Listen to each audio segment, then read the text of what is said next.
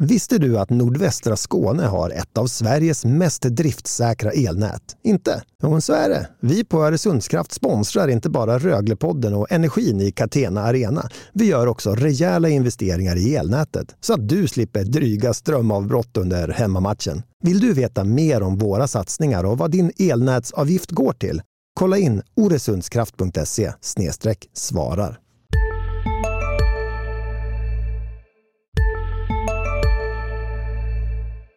Först ett budskap från vår samarbetspartner. En dansk, en 08 och en Malmöbo. Vi siktar på tre segrar och laddar ordentligt inför hemmapremiären på lördag. I den nya ladan förloras minsann inga dueller om Skåneland.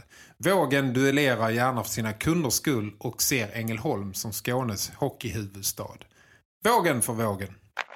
We're here to win a championship. I mean, I'm not no no issue saying that. Well, that's why are we doing this? It's to win. I mean, I i don't think uh, anybody that's involved at this level uh, has any other intention. So let's not uh, be afraid to say that. Många av de killarna som är här, många av de som har återvänt, återvänder på grund av att det, det sker saker som de tror kommer leda till att Rögle kan vara topplag i SHL.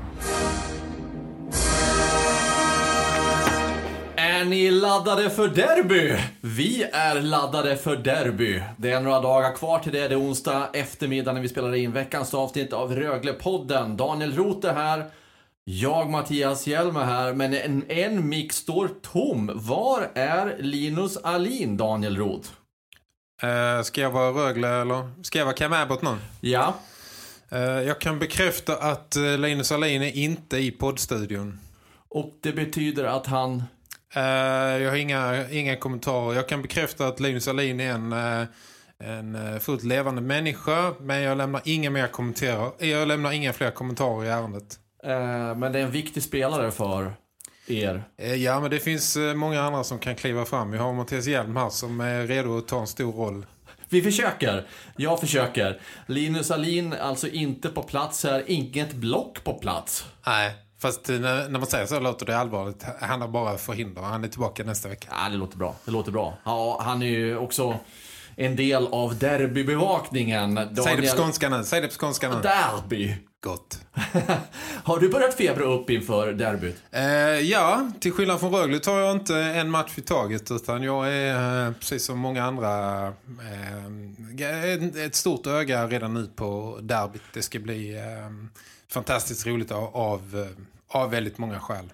Du om någon vet ju vad det kan betyda i Ängelholm och i ladan där ute och trycket som jag då som kommer utifrån förväntar mig att det kommer vara något alldeles utöver det vanliga. Ja, men det, jag tror det handlar om mer, om, mer än om hockey. Det handlar om eh, mänsklig gemenskap. Man har träffat väldigt mycket människor sista tiden som alla säger egentligen samma sak. Hur mycket de har längtat, hur mycket de har längtat efter att ta, ta sig ut till hallen, ta en bira, snacka med sina kompisar, eh, bara vara där och, och få liksom... Det är en livsstil för många, precis som att liksom är någon, någon slags liksom eh, diffus eh, fa familjegrej nästan. Det är, det, det är mer än liksom en, en fritidssysselsättning. Det är en väldigt stor del av mångas liv som har varit borta i ett och ett halvt år. Som, eh, så att, äh, det, är, det, är en, det är en otroligt stor och efterlängtad dag för många på, på lördag. Vi ska inte runda av derbysnacket så snack, snabbt, men däremot ska vi komma tillbaka till det i slutet. Väldigt genomtänkt av oss för att ni inte ska kunna eh, liksom trycka bort oss på något sätt, utan han måste hänga kvar till slutet. För det är ju den stora pucken i veckans avsnitt.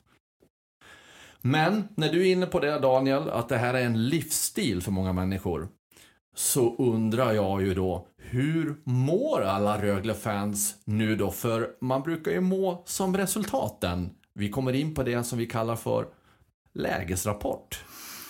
Uh, ja, nej, men jag tror väl att uh, en del är um, lite, som vi har varit inne på innan, en känsla som kanske har förstärkt sista veckan. Lite bekymrad över hur det ser ut. Uh, det ser inte förskräckligt ut på något vis i tabellen och så. Men eh, Rögle är, är ju, har ju eh, sista åren liksom skämt bort sin publik med att gå väldigt taktfast, börja säsongen väldigt starkt. Eh, det har man inte gjort eh, denna säsongen. Det, det ser hackigt ut. Eh, det tror jag bekymrar en del.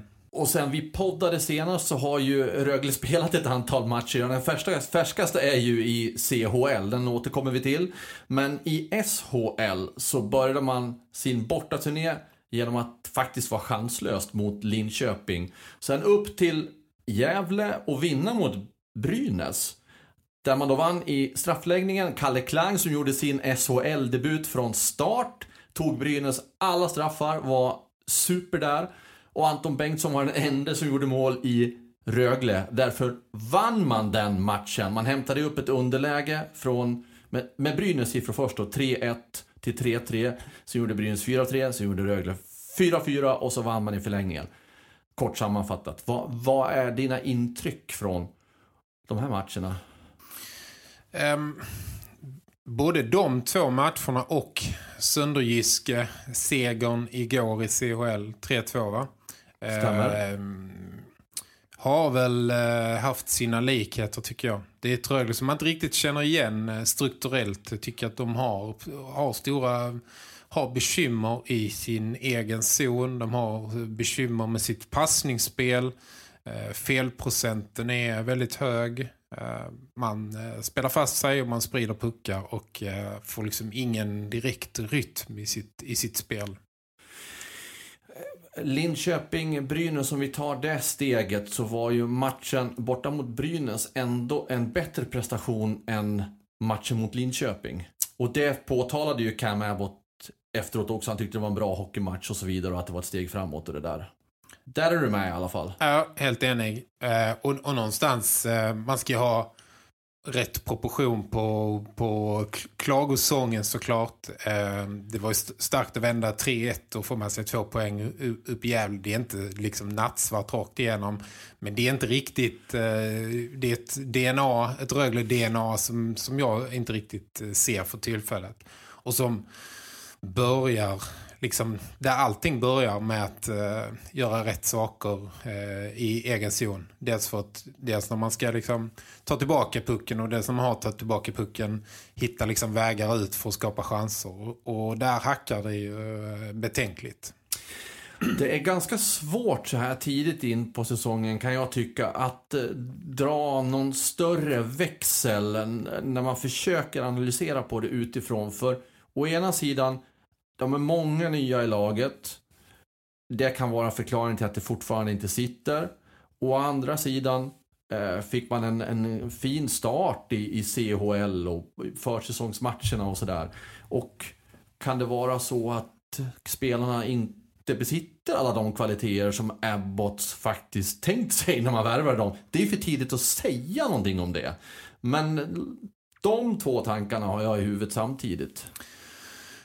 Ja, det är ju lite tidigt att säga det. Men det, det som jag tycker är skillnaden mot eh, COL är ju eh, backarnas agerande. Eh, vi pratade inför, eh, jag skrev inför. Eh, det var väl också den allmänna uppfattningen. Backsidan kändes som den svagaste länken. Och den, den teorin tycker jag bekräftat så här långt. Jag tycker att det är där kvalitetsdipp, den stora kvalitetsdippen har varit sen SHL började. Eh, även om det finns nog gott om forward som man kan gå igenom namn för namn och säga att inte leverans i paritet med eh, liksom meriter och vad man borde kunna begära. Men jag tycker på backsidan är det, det är där man har problem. Vad, vad, består problemen i? Du var inne lite grann på det där eh, tidigare här nyligen, men, men om du försöker sätta fler ord på det. Ja, men jag tycker till exempel i, i um, eh, Brynäs-matchen så, så var ju backparet Samuel Johannesson, Samuel Jonsson det par som hade minst problem i spelet.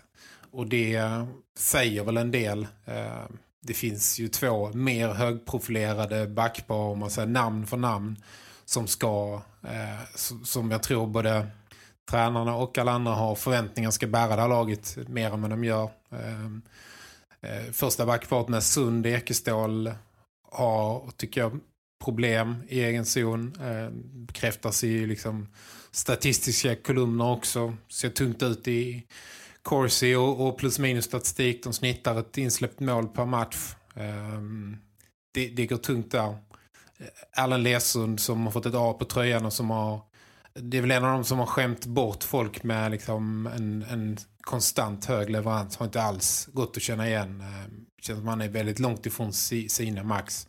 Jag har liksom inte hittat någon slags, ingen trygghet ihop med Ryan McKiernan tycker jag. Så det, det är väl en ehm, det är väl någon, någon faktor. Någon, eh, och, och Samuel Jonsson som också har gått som en klocka har inte heller liksom burit sin kompis som man kanske kan inte, för, inte förvänta sig men jo på gränsen till förväntat sig efter några säsonger i SHL att han ska faktiskt kunna vara, vara en stöttepelare och det har inte heller varit. Så det är väl en kombination av nyförvärv som inte har tagit så stora roller som man eh, meritmässigt kan tycka och några som är kvar som inte som också har dragits med i fallet på något vis som inte riktigt är på sina toppnivåer. Och Ryan McKiernan då, just i matchen mot Brynäs så kunde jag slås av att men, är han så här långsam?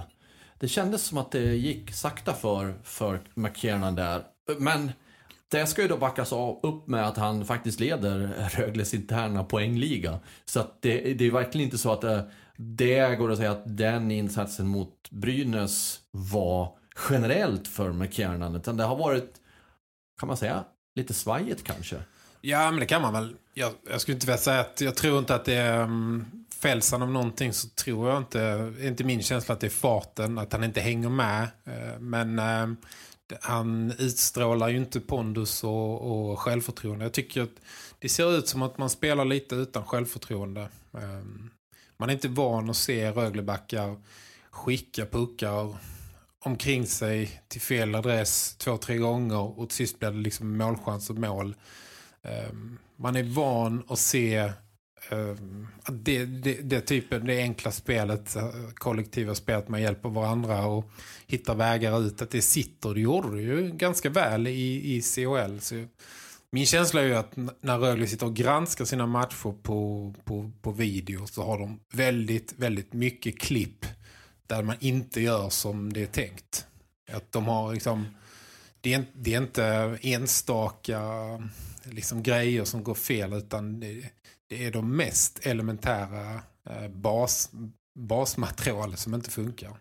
För att eh, jag har slagits av att tidigare när Rögle verkligen har gått som en raket mot att bli bland Sveriges bästa lag så har det varit så vansinnigt svårt att skapa chanser på Rögle. Klara chanser. Men det har inte varit alls lika svårt den här säsongen för motståndarlagen. Det har kommit två mot ettor och sånt där som man inte har sett på ett tag.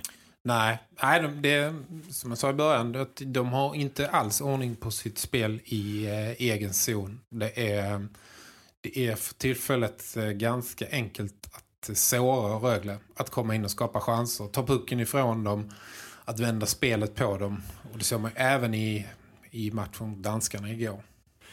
Ja, Ehm, du nämnde också ehm, att visst har vi pratat backar men att det finns namn framåt som kanske inte producerar då i paritet med de namn som de faktiskt har.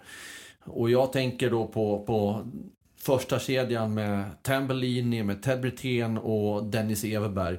Visst tittar man, jag har ju räknat på det där, Linus brukar ju räkna och så, nu är inte han här så jag har räknat. Alltså poängsnittet om man jämför med förra säsongen på dem i grundserien, det är ingen större skillnad egentligen. Det ligger ungefär lika på de tre. Men känslan är ändå att det finns så mycket mer i den här kedjan att hämta av dem än vad de har visat så här långt. Det är mitt intryck. Jo, men den delar jag. Och det är ju som vi har pratat om i den här studion tidigare. De, sätter man samman de tre som ändå är liksom SHL-kanoner alla tre så ska de ju vara en av SHLs bästa kedjor eh, på pappret. Eh, och det är de ju inte. De får inte heller sin kemi och, och funka.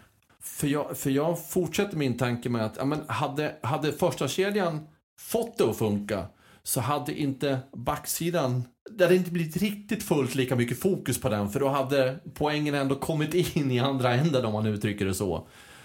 Mm. Um, Nej, men det är väl inte...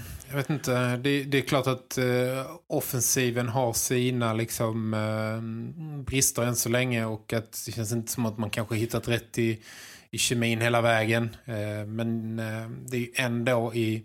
Och det, det är inte bara backarna som spelar försvarsspel. Det är, det är ju alla fem. Men jag tycker att det är mer påtagligt att backarna har problem än att forwards har problem. Men eh, de har ju ett, de har ett kollektivt eh, försvarsproblem att lösa.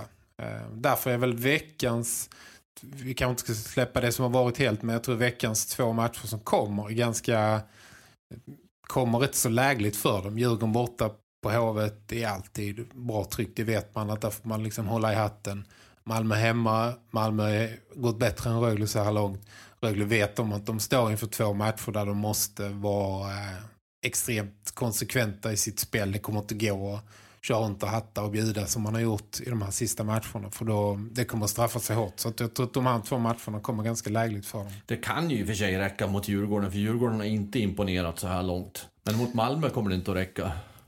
Nej, det kommer det inte. Ehm, sen egentligen var, var en passande match. Men jag tror den matchen igår var ingen... Ehm, eh, ja, som... Vad hände där? Jag kunde tyvärr inte se den matchen för jag var på fotboll, hade det på min bevakning så att det var omöjligt för mig. Och jag ska vara ärlig och säga att jag inte är jättesugen på att fiska upp den här matchen i efterhand och se den när jag, när jag vet hur det har gått och att eh, det som borde ha kanske slutat 8-2 slutade 3-2 till Rögle.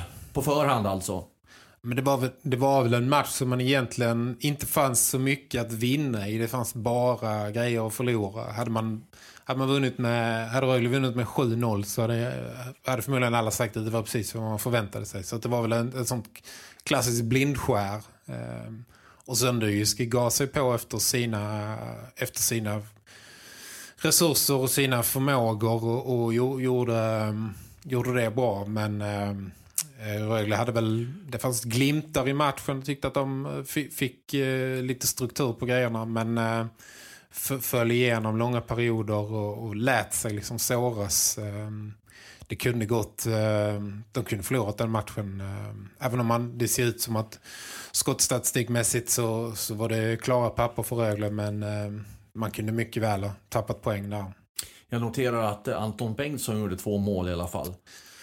Jo, men han är ju, som vi har pratat och berömt hundra gånger eh, i olika sammanhang, han är ju ganska kompromisslös och ganska oklabbig om man säger. Det var väl samma i straffläggningen i, i Gävle där den ena efter den andra eh, vinglar bort sig med svåra eh, dribblingar än den andra och knappt fick iväg avslut så går Bengtsson fram och, och dunkar upp pucken och lite grann samma. Han är ju väldigt rak och um, kompromisslös eh, i, i allt, han, allt han gör. Han kan, det känns inte som att han har kladdat till det på sin repertoar. Eh, han är väl en spelare som eh, en, av, en av ganska få som verkligen går i bräschen. Eh, men han måste få, han måste få sällskap av, av många fler i den kategorin som börjar liksom snurra stenarna åt rätt håll. För att en gång liksom, jag, jag dömer inte ut någonting. Det är det kan mycket väl liksom vända åt ett annat håll snart. Men att, att det finns mycket mer kraft och potential än så här i laget är, är, ju, är ju tveklöst. De underpresterar ju nu tycker jag, eh, Rögle. Men det krävs ju att eh, fler eh, hakar på Bengtsson och tar rygg på honom. Men det segern eh, innebar eh, var i alla fall att Rögle är klart för slutspel i CHL. Vilket ju är en plusfaktor i sig. Så att det blir ju fler viktiga och bra internationella matcher för Rögle. Absolut. Och äh, ska man stanna kring COL så får man ju säga att äh, där har ju Rögle gjort ett äh, fantastisk debut. Får man säga. De är ändå nya i de här sammanhangen och man går vidare. Man, inför sista omgången är det redan klart att man går vidare om man har Red Bull München och antingen de eller Zug bakom sig. Det är, man har chans att vinna gruppen. Man bör vinna gruppen med tanke på motståndet i sista matchen. Och det är ju strålande gjort. Eh, Han har kvalificerat sig för utslagsmatcher. Och, mm, så där eh, är, COL är ju en stor eh, plusfaktor så här långt. Men med allt vårt snack så här långt och det ni har kunnat höra, det vi har sagt, är ju Jaha, kommer den lossna för Rögle med nuvarande uppställning eller behöver det in ny kraft, nya muskler, nya kvaliteter? Vad händer? Daniel Kock har ju öppnat upp för, eller ja, i alla fall sagt att det finns resurser till att värva i en intervju som Linus Alin har gjort med, med honom. Ja, intressant artikel som Linus har skrivit eh, som vi publicerade tidigare idag. Eh, där Daniel Kock är, mm, eh, är ganska öppen med att det finns resurser för att värva spets. Um, att man, det låter ju um, inte ens mellan raderna. Man, han, han säger det till och med att um, det finns utrymme att värva tungt. Och det är ju ett, det är ett budskap som man inte alltid ehm, kommunicerar. Men jag skulle väl tro att, som vi också har pratat om, att eh, vi nog varit ganska överens om att, att det kommer att förstärkas på backsidan. Eh, och vi har också pratat om att man kanske har ökat den takten lite. Efter de senaste veckan så tror jag att eh, man har lagt full gas i, i backjakten. För att eh, dels är backsidan tunn och dels fungerar den inte särskilt bra. Så att, det är nog febril aktivitet på sportchefskontoret. Ja, med tanke på också vad som hänt nyligen med, med Cody Curran. Som är då blev uppsatt på waivers-listan. Eh, och ska då spela i San Diego, farmarlaget nu, till Anaheim. Vad, vad kan det innebära? Förändrar det läget någonting gentemot Rögle? Eh, jag, tro, jag tror att många hoppas på det och fick liksom nytt hopp om det. Eh, med risk för att jag är en lekman på området men jag har försökt förhöra mig med, hos folk som kan den här branschen mycket mer. Um, och jag har väl ungefär samma tankar att jag tror fortfarande att det är ett extremt långskott eh, av det skälet att han sitter på ett envägskontrakt och tjänar tickar in 10 miljoner. Uh, man ger inte upp 10 miljoner. Uh, spelare som i det här läget hoppar av och eh, provar lyckan någon annanstans. Ehm, det är sällan spelare som sitter på ett envägskontrakt. Och skulle det ändå bli så så är väl också min gissning att han kanske hamnar där han var tänkt att hamna när han eh, lämnade Rögle i Ryssland. Det finns ju exempel på folk som till och med kan antingen bibehålla eller öka sin lön eh, eh genom att gå dit. Han, han, han, var ett stort namn när han skrev på från rysk klubb och eh, jag, jag, bedömer fortfarande att, att Rögle i det här läget känns eh, väldigt långt borta. Men sen är väl risk att jag får äta upp hela den hatten. Jag är inte insatt i hur Cody Curran tänker. Jag vet inte vad Rögle har för resurser. Men helt klart är, ska, kommer Cody Curran hit nu så, så uh, ger han upp väldigt mycket pengar. Uh, det, är väldigt, det skulle vara väldigt ologiskt om han gjorde det. Med andra ord, bara för att Rögle har resurser för att värva tungt och spets så är plånboken kanske ändå inte så fet för att lösa Cody Curran. Nej, de miljonerna har man inte och kan matcha. Klart att han skulle fått liksom ett fantastiskt eh, kontrakt i Sverige. Kanske det bästa, alltså topp, topp, topp klass i, i ehm, um, SHL-sammanhang. Men det är fortfarande eh, ljusår ifrån uh, den världen som, som Cody Curran har jobbat sig upp till och uh, liksom förtjänat ett sånt kontrakt. Men du är ändå övertygad om att backjakten har intensifierats på ett eller två namn? Ja, men det är en, det är en ren gissning, men uh, det ser som en gissning ut. Tror du att det är så att man tittar på ytterligare någon forward också? Mm, mer tveksam till det. Och då kommer vi till den andra texten som eh, Linus Salin har bjudit våra läsare på idag. Där eh, fysioterapeut Sven Thomsson bekräftar att eh, både Leon Bristedt och Adam Edström ska ansluta till laget i Stockholm och spela mot eh, Djurgården, vilket är tänkt. Ehm, och det innebär ju att eh, skadelistan är tom. Och det innebär ju att ehm, Filip Granat heter han väl som var extra forward igår. Plus en till kommer att hamna utanför laget imorgon. Så att där finns ju där finns bredd eh, och där finns spets också. Så att, eh, jag, jag tror att jakten är koncentrerad till backar i det här läget. Vi vet ju inte vem som då hamnar utanför laget, vem som blir trettonde forward sådär. Eh, men om du tillåts spekulera då. Leon Bristedt tillbaka, går kanske in i sin kedja igen där Linus Sjödin har spelat och gjort det bra. Absolut. Um, hade det varit före Brynäs-matchen så hade det kanske varit ett enkelt val att Linus Sjödin uh, ryker. Det är jag inte så säker på. Jag tycker att han har gjort ett gott piggt intryck. Um, han, han, var bra um, i, i, i Gävle. Jag tycker att han har gjort, uh, flyttat fram sina positioner. Sen om det räcker, men jag antar att uh, jag antar att Sjödin Eh, att liksom potten av, av, spelare som riskerar att hamna utanför är väl eh, Linus Sjödin, Robert Lantosi, Oskar Ståhl Lyrenäs kanske. Eh, jag gissar väl att någon av de tre kanske... Ja, det, det känns som att det är... Det skulle förvåna om det är någon annan än de tre. Och jag, jag, jag tror ändå att har man, de har ju värvat in Lantoshi då från, ja, som slovakiske VM-forward. Vi är specialister på det vi gör, precis som du. Därför försäkrar vi på Swedea bara småföretag, som ditt. För oss är små företag alltid större än stora och vår företagsförsäkring anpassar sig helt efter firmans förutsättningar.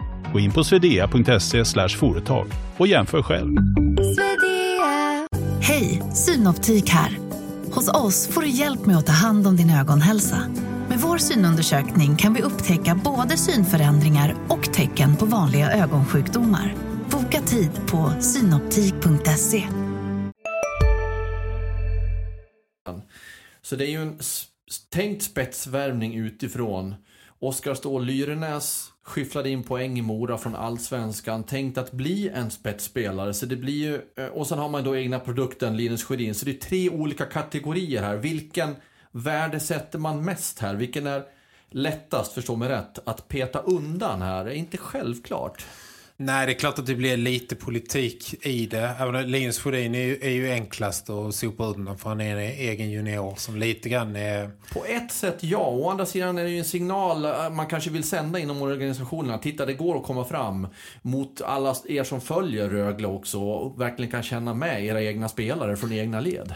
Jo, helt klart. Um, det var det första. Men alltså, på pappret är ju det det enklaste namnet att sopa undan. Men samtidigt det har vi också pratat om. Cam Abbott har, tagit många eh, obekväma beslut av, av, den sorten. Jag tror inte att det finns ingen, ingen eh, rädsla för att liksom, hålla någon på gott humör och hålla dem i truppen. Bedömer man att, att någon är, går, att Sjödin går före så kommer han att göra det också. Men det är klart att Oskar Ståhl Lyrenäs är ju en spelare som inte har varit på SHL-nivå innan som säkert behöver tid, eh, eller behöver tid för att växa in i den här kostymen. Och, och detsamma med, med Lantos, även om han har en helt annan meritbank och, och högre förväntningar på att han ska gå in och prestera så har han inte riktigt lyckats göra det så här långt. Så att, men, nej, men det är som du säger, det är lite olika typer av spelare att plocka undan och um, är intressant att se. Ska man gå enbart på, enbart på form utifrån mina mycket begränsade ögon, dock ska tilläggas, då tror jag potten minskar till Lantoshi och Oskar Ståhl Lyrenäs. För jag tycker att Sjödin kanske är den som är i bäst form av de tre. Ja, kanske. Ehm, kanske. Eh, Sjödin följde kanske inte upp det med någon eh, liksom, klang och jubelföreställning igår. Det gjorde å andra sidan inte de andra två heller. Så möjligtvis eh, lantar sig blixtrar till i några byten. Så att eh, de har väl... Ja, det som talar emot Sjödin det är ju då att han spelar på Leon Bristedts plats. Det, för mig är det ganska självklart att Bristedt sätts in där. Och då kanske man inte vill ändra på de andra kedjorna för mycket och då hamnar Sjödin utanför. Så det går ju att vända och vrida på det och det är bara Cam Abbott som har svaret. Och det svaret kommer ni att få imorgon kväll, på torsdagskvällen. Exakt, vi har ju ingen träningsrapport att bjuda på idag. Rögle mm, eh, var ju som sagt i, eh, på Södra Jylland igår och flyget till Stockholm idag. Eh, så det finns ingen, finns ingen, ingen träning att bevaka i den bemärkelsen. Sen finns det väl en aspekt till. Det är ju mycket möjligt att man snart eh, rör om i, i både kedjor och backpar. Det har man ju kanske haft på känn att de skulle göra sista veckan. Ehm, men eh, man har hållit i sina backpar, hållit i sina eh, kedjor. Så att eh, det blir också spännande att se om till exempel första kedjan är intakt som inte riktigt klickar liksom. Om man, eh, om man börjar röra där. Nej, bland det viktigaste för Cam Abbott kan jag tänka mig är att vi måste få igång Adam Tambellinis målskytte i SHL. Hur gör vi? Vilka ska han spela med? Ja, på pappret ser det ut som att det kanske inte finns så många fler spelare som skulle kunna liksom vara bättre. Men eh, han måste ju få en, vara en omgivning där det lossnar för honom. Och det kanske det gör om det bara rullar på också, i och för sig. Ja, och det handlar väl mycket om honom själv också. Han, det var en spelare som inte direkt behövde byggas upp med en bra omgivning för säsongen. Man kan väl faktiskt förvänta sig att, att Adam Tambellini tar en ledande roll eh, i det här laget. Han har ju inte heller levt upp till, till sin potential på långa vägar tycker jag. Så att, eh, det handlar lika mycket om, om honom själv att han eh, tar en flagga och sticker. För han måste, han måste leda han måste leda mer än vad han gör. Ja, Djurgården på torsdagskvällen, men sen är vi då framme vid... En sista grej. Ja, visst. Intressant blev ju nu äh, Kalle Klang som hoppade in ja. i, äh, i Gävle. Ja. Gjorde en äh, klart godkänd debutmatch. Stod också i, i Danmark igår. Intressant att se vad man gör på målvaktssidan med två matcher äh, coming up. Du och jag hade ju en, eller jag, jag skickade ju till dig och sådär med mina betygsförslag. Det var ju jag som var i tjänst. Och det var, tittar man bara på målvaktsprocent, räddningsprocenten, vilket jag vet att man inte ska bara titta på när det gäller målvakter, men det brukar vara ett mått som vi journalister ändå tittar på. Den var ju väldigt låg mot Brynäs, men tittar man på vilka mål Brynäs gjorde så kan ju inte Kalle Klang lastas för något av dem och hans straffläggning var briljant. Han hade dessutom ett antal riktigt stora räddningar som hade kunnat göra att han eh, verkligen antingen var bra, mindre bra eller strålande. Jag tycker han gjorde en riktigt bra match alltså.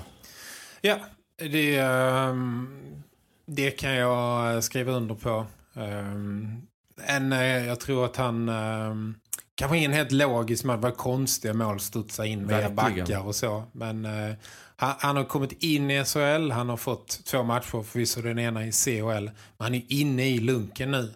Eh, det blir intressant att se. Jag har ju ändå svårt att tro att Rögle kommer till ett derby med Kalle Klang i målet. Det har jag väldigt svårt att se skulle hända. Och därför är min, är min gissning att man byter målvakt imorgon. Och att Rifalk står eh, eh, Djurgården och Malmö. Ja, för att, för att Rifalk, om han då inte skulle stå mot Djurgården, då har han stått vid sidan av i tre matcher och gå in i derby. Ja, Rifalk är ju hur kall som helst i huvudet, så att ur den aspekten är det inga problem, men man kanske ändå vill låta honom ha stått i, i någon match rätt nyligen när man går in i, i ett första derby. Ja, men det är mycket möjligt. Och, och eh, men nu Klang fått göra sina två första matcher, det är väl ett... Eh, är väl kanske ett tillfälle att liksom ta, ett, ta ett steg tillbaka och eh, det, är, det, är säkert en anspänning på en ny nivå för honom med mycket intryck att smälta. Eh, men vi har ingen vi, inte riktigt, vi har blivit överraskade för på målvaktssidan så att eh, vi tar väl ingenting eh, vi, tar inte, vi skriver inget i sten men eh, jag skulle jag skulle inte bli förvånad om det är Rifalk som står imorgon. Inte jag heller. Men vi kanske får fel båda två. Eh, ja, för Rögle är det fullt fokus på Djurgårdsmatchen såklart. Det går inte att prata om eh, derby redan nu med dem, men vi kan prata om derby redan nu. För nästa gång vi poddar, då har derbyt passerat. Så vi måste ju prata om eh, derbyt här och nu. Och det är ju bara att gratulera alla er som faktiskt får tag på biljett, för det var inte självklart. Nej, det, är, ehm, det, det, finns ju många aspekter av detta som vi snackade om innan. Dels det efterlängtade att folk får gå på hockey igen. Det kommer med all sannolikhet vara ett, en eh, fantastisk stämning i, i arenan. Uppdämd stämning. Eh, jag tycker att det finns många andra komponenter också som gör att det är ett kittlande derby. Eh, Malmö har öppnat säsongen starkt. Starkare än Rögle. Ser starkare ut än vad Malmö gjorde förra säsongen. Um, Malmö knäckte också någon slags uh, Rögle-kod förra säsongen. Rögle vann med det första derbyt i Malmö med 2-0. Sen vann Malmö de tre sista derbymatcherna.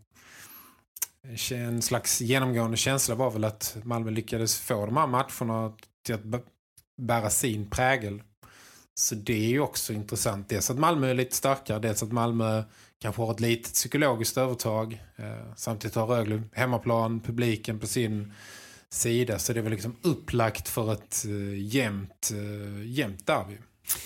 Ja, nu har ju eh, spelarna hunnit vänja sig lite grann med hur det är eh, med ljudkuliss och publik på arenorna. Men det kommer ju ändå inte vara jämförbart med när Rögle efter sex bortamatcher kommer hem till Catena Arena. Det verkligen är tokutsålt. Och människor som suktat, längtat, skrikit, hoppats, eh, verkligen blött för att få, få se det. Och så börjar det med ett derby. Det är ju faktiskt en faktor att hålla koll på. Hur reagerar spelarna i båda lagen? För det här har de inte ställts inför på väldigt länge. Nej, eh, det blir superintressant att se. Och jag tror Rögle är lite kanske i det i ett sånt stadie att man behöver lite hjälp och hjälp brukar liksom publiken kunna ge. Eh, det är, det är väl nog lite si och så med självförtroendet på vissa håll. Eh, spelet klaffar inte riktigt. Det är, ett, eh, är nog ett, ett skönt tillfälle att komma hem och få den boosten som man får av en extremt passionerad publik. Så att ehm, det kommer nog ehm, det kommer ju såklart extremt lägligt med, med en hemmamatch nu. Det får man inte heller glömma liksom att sex raka bortamatcher det är ett, det är ett tufft eh, det är ett tufft schema att inleda en säsong med. Eh, och de har inte spelat bort sig på något sätt poängmässigt ser det helt okej ut men prestationsmässigt finns det eh, har de nog febril aktivitet på järnkontoret. Ja, när du går in till den matchen och ska sitta där och analysera. Vad tar du med dig in och, och förbereder dig med och förväntar dig att få se? Blir det att oh, här kommer att bli frejdigt, målrikt, chansrikt derby eller blir det mer av jag kan ta vägen vart som helst? Jag är bara nyfiken på alla intryck. Eh, vi har ju suttit i när alla andra har suttit hemma och tittat på tv i, i ett och ett halvt år så har vi ju varit på matcherna. Vi, det bär man ju med sig, alla de intrycken. Hur är det att, och vi har sett 50 raka matcher utan publik i, i arenorna. Helt plötsligt kommer det att gå från noll till en miljon eh, på mätaren liksom. Och det är klart man är ju supernyfiken på att se vad som vad händer. Vad händer med spelarna? Vilka, vilka spelare växer? Vilka spelare försvinner? Vilka tappar huvudet? Vilka är kallast? Eh, Poppar det upp någon som uh, gör något man inte har sett på ett och ett halvt år? Det är, det är som alltid med derbymatcher. Vissa matcher tänker man så här, här, här finns ingenting att skriva om. Eh, efter derbyt på lördag kommer man ju och få svårt att tratta ner allt till man skulle vilja skriva en ringa tryckeriet fråga om man kan få några sidor extra. några timmar extra skrivtid också. Ja, det också. Precis det här du säger bara slår det mig nu att det där kommer ju säkert Chris Abbott, sportchefen, också sitta med. Vilka växer? Vilka sjunker? Vilka eh, tar för sig? Vilka överraskar? Åt båda håll.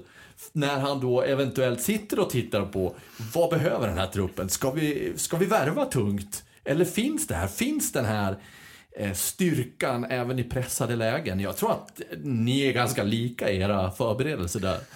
Ja, men sen jag tror också att uh, jag hör ju alltså, alltså vad säger man? Reaktionen blir ju hög, snabbt ganska hög. Helt plötsligt så ser man liksom folk så äh, det här kommer aldrig gå. Rögle går aldrig ett slutspel och det här blir en skitsäsong. Alla är dåliga liksom det, det, behöver ju inte vara så himla mycket som, som ska till för att det ska vända. Men äh, 70% av den här truppen var ju med för säsongen och, och presterade tre gånger i veckan. Så det är inte så att alla har inte blivit klappkass för, för alltid. Det, det är intressant. Det är ett intressant läge. De har skämt bort sin publik och, och alla med att vara väldigt maskinmässiga och, och lagt förväntningarna extremt höga. Och när helt plötsligt liksom Rögle inte ser ut längre som det. Det är klart att det, det föder frågor. Men eh, jag tror inte att det behöver vara jättemycket som ska till för att det ska börja se anständigt ut.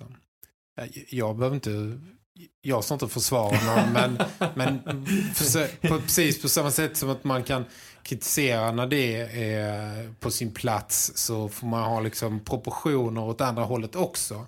Men jag är kritisk mot vissa delar av spelet men min slutpoäng är väl bara att det behöver inte, allt behöver liksom inte vara bajs för det. Det kan, eh, det behöver, en vändning behöver liksom inte vara särskilt långt borta. Nej, och ni som sitter och, och, lyssnar här och hoppas på att ni ska få någon skallning av mig här nu mot spelare och laget i stort. Det får ni inte därför att jag, jag väger in det. Dels det du sa med, med bortaspelet, att det är sex raka bortamatcher. Men framför allt, Rögle har spelat fem matcher. Man har tagit åtta poäng, okej, okay, det är något mer än hälften. Men man har gjort det med du pratar om att det är 70% av spelarna som har varit kvar. Jag ser då snarare på de här 30% som är nya. Det är så många nya spelare i det här laget. Att förvänta sig att Rögle ska vara på nivån som man var i slutspelet i förra säsongen. Alltså, för mig är det verkligen Eh, att man har tappat bort sig i det blå. Det skulle vara chockerande för mig om Rögle faktiskt var så bra. Ja, de gjorde det bra på försäsongen. Ja, de gjorde det bra i CHL-matcherna. Men ändå det är för tidigt att blåsa i någon kristrumpet här. Ja, men det är också de två senaste säsongerna har Rögle börjat väldigt starkt. Men de har haft också ganska intakta lag. Det har inte varit så mycket spelaromsättning. Det är ju snarare rimligt att det ser ut så här i början på säsongen. Men Rögle är inte det enda laget som, som eh, det hackar för. Men titta, Luleå går ju jättetunt. De har ju ett, ett kanonlag på pappret. Exakt. Eh, det, det är ganska rimligt att tittar du på resultaten så här år så blir man ofta förvånade. En, en superstark prestation följs av att man förlorar hemma mot uh, liksom Oskarshamn i, i nästa match. Det går lite upp och ner och Eh, jag tror Rögle får väl lida lite själva för att de har skickat upp förväntningarna på skyhöga höjder liksom. Eh, men eh, man får inte glömma att, att man har tappat liksom i stort sett e-, en lång radda ledande spelare och man bygger någonting helt nytt. Det kommer att ta tid att, att få ihop det här. Ja, och dessutom när Cam Abbott var ny, i och för sig han tog ju över ett Rögle som inte gick som tåget då. Men det, det gick ju inte smärtfritt med Cam Abbott i början om ni minns tillbaka på det. Cam Abbott tog sig igenom det. Det här som han är i nu i den processen, det är ju ingenting mot vad han hade i början att ta tag i. Det här är ju, alltså han börjar ju på en helt annan nivå och det här går ju att rätta till på ett mycket snabbare sätt, det är jag helt övertygad om. Uh, ja, jag återstår att se. Men jag tror kanske också att uh, i sammanhanget, nu vet vi inte, inte den insynen, men uh, kanske också en tuff säsong har varit inne och tassat lite på området. Tuff säsong då att tappa en eh, backcoach som Corey Murphy som omvittnat liksom inoljad både i ledarstaben och duktig på att jobba med backarna. David Prins då, som är nya eh, backcoach har ju noll och ingen erfarenhet av, av att jobba som ledare på professionell nivå. Han har ju en, några matcher i ett J18-lag det är också en faktor kanske i sammanhanget när man då samtidigt tvingas byta ut alla sina backar. Det är klart inte, man kan liksom inte peka på David Prins och säga att eh, backarna spelar dåligt för att det är en ny backtränare. Det är ju mycket, mycket mer komplext än så. Men eh, det gör ju kanske att liksom dynamiken i, i ledarstaben hela ledarstaben ställs nog på lite tuffare utmaningar nu när man det är sån delvis ny konstellation och det när inte riktigt funkar. Ja, och Magnus Wenström har ju varit fem liv i, i Rögle nästan. Ja. Så att det, är, ju- menar, det är ju en, en mänsklig aspekt i det också. Det är inte så att Peter Hirsch har varit en dålig målvaktstränare. Men det är ju just det att komma in, bygga teamet, få ihop alla och, och funka med varandra. Kommunikationen mellan lagdelar, mellan olika tränare. Ska det bara plötsligt, det ska bara trilla ner och så ska man vinna på rysk roulette varje gång. Nej, Magnus Wenström har också varit videocoach och eh, involverad i, i försvarsspelet. Så det är klart att förlora både David Prins och Magnus Wenström eh, har ju säkert... Eh, där har man ju tappat någon procent också som, som man säkert kan ta igen på, på sikt. Men jag gissar att eh, det är också två tapp som man ska väga in. Ja, nej, det är inget försvarstal från min sida heller, men jag ovanligt, då får man säga, ser jag lite mer nyktert på situationen, tycker jag själv, om jag ska recensera mig själv. Jag brukar vara svart eller vit när det kommer till sådana här saker, men nej, jag, här är jag mer nykter. FN har en ny eh, tjänst ute som diplomat om du är sugen. Du, det skulle vara oerhört roligt och intressant. Nej, jag tror du skulle... Det ska jag söka. Nej, vi vill ha dig kvar. Du, jag har ett par tusen poddlyssnare som... Tänk att få eh, resa runt och, och för FN, vilket fantastiskt uppdrag. Ja, men du får ju åka till Oskarshamn och du får åka till eh, Göteborg. Du, Och Zug. Nej, det är inte minst det. Nej. Ja, men eh, derbyt eh, kommer på lördagen. Eh, ja, Daniel. Spaning. Dags för spaningar. Jag, jag brände ju lite krut på det förra veckan, så jag har dåligt med spaningar här nu. Du ska, du, det är nu du ska tala om. Jo, jag har en spaning här som säger att Luleå ligger sist. Eh, Ja, hur går det för Luleå? hur går det för? Luleå, Hjelm? Ja, det går sådär. Hur går det Ja. för ditt tippande? Nej, det går ju också sådär. Det här kommer jag få äta upp, men det gör jag så gärna i så fall. Men du, eh, du, kan inte, du kan inte skylla på att du hade många spaningar förra veckan så att du är slut nu. Du har haft en hel vecka på dig att jaga fram nya. Ja, det, det var ju en, väldigt dålig undanflykt för att säga att jag helt enkelt inte har lagt tillräckligt mycket kraft för att hitta spaningarna. Precis. Nej, eh, jag har egentligen bara en spaning. Jag har spanat lite mot Nordamerika och eh, Rögles, vad ska man säga, flyktade folk dit. Eh, Cody Carrion har, vi. Cody Carrion har vi ju varit inne på. Eh, han eh, är ju då hamnade på så kallad waivers, vilket innebar att andra klubbar kunde han sattes ut i skyltfönstret men ingen plockade honom så han blev nerplockad från skyltfönstret och skickad till deras farmarlag då i San Diego Gulls. De skickade 15 spelare dit häromdagen de bantade sin training camp roster till 43 spelare då. Wow. Så att det, det är väl en indikation på att han eh, står eh, en bit bak i kön. Eh, Onekligen. och dit är han då skickad med ett så kallat envägskontrakt så att det är samma lön för klubben även om man spelar där. Så det är ju en missräkning för, eh, för dem även om de säkert överlever ekonomiskt ändå. Men eh, det känns än så länge som en mycket märklig eh, affär att lägga 20 miljoner på en spelare som man inte ens tänker testa i Nej, det NHL. där, det där är... Nej, det skulle man vilja ha svar på.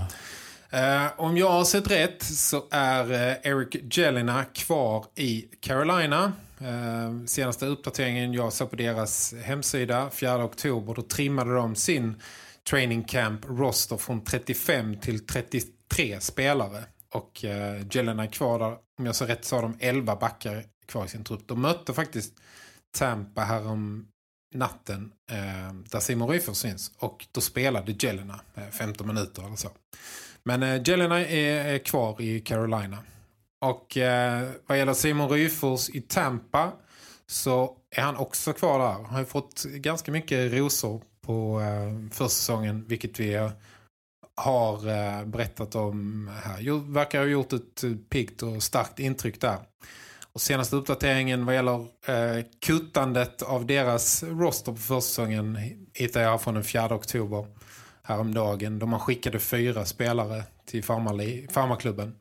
Eh, och där har man nu eh, 25 spelare kvar i sin trupp. Varav 16 forwards. Och eh, Simon Ryfors är då en av dem. Det ser ut som att Ryfors och Jelina kan klara gallringarna och faktiskt ta platser i de slutgiltiga lagen som ger sig in i, i NHL sen? Det är väl lite för tidigt att säga, framförallt i, i Jelinas fall som har ett, eh, till skillnad från Cody Karen, ett tvåvägskontrakt. Det innebär då att han åker ner på en betydligt blygsammare ersättning när han skickas till farmarklubben.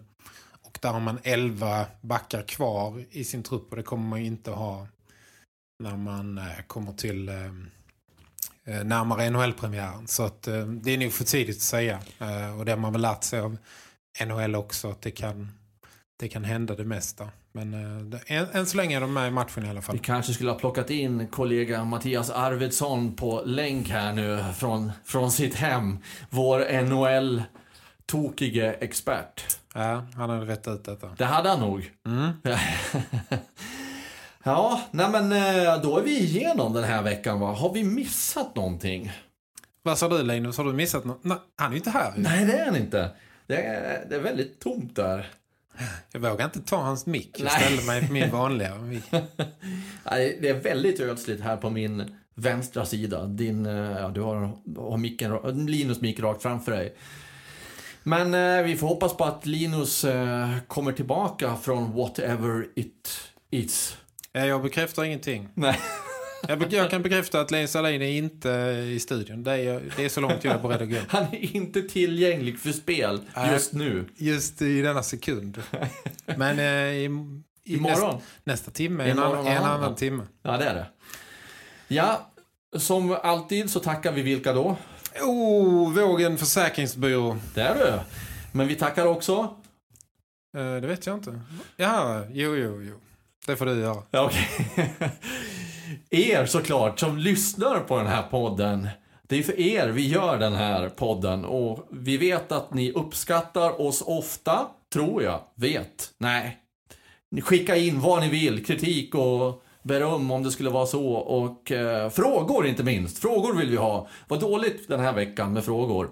Så hör av oss till Hör av er till oss, så blir det. Ska alla läsarna nu, eller lyssnarna? Skärp er! Bra. Roglepodden är td.se. Glöm aldrig det. Nej. Och sen så får ni ladda upp för Djurgårdsmatchen och framför allt derbyt på... Nej. Derbyt. Bra. Derbyt. ABK. ABK. Vi. Jag tror vi är klara nu faktiskt. det är vi. Tack ska ni ha. Hej.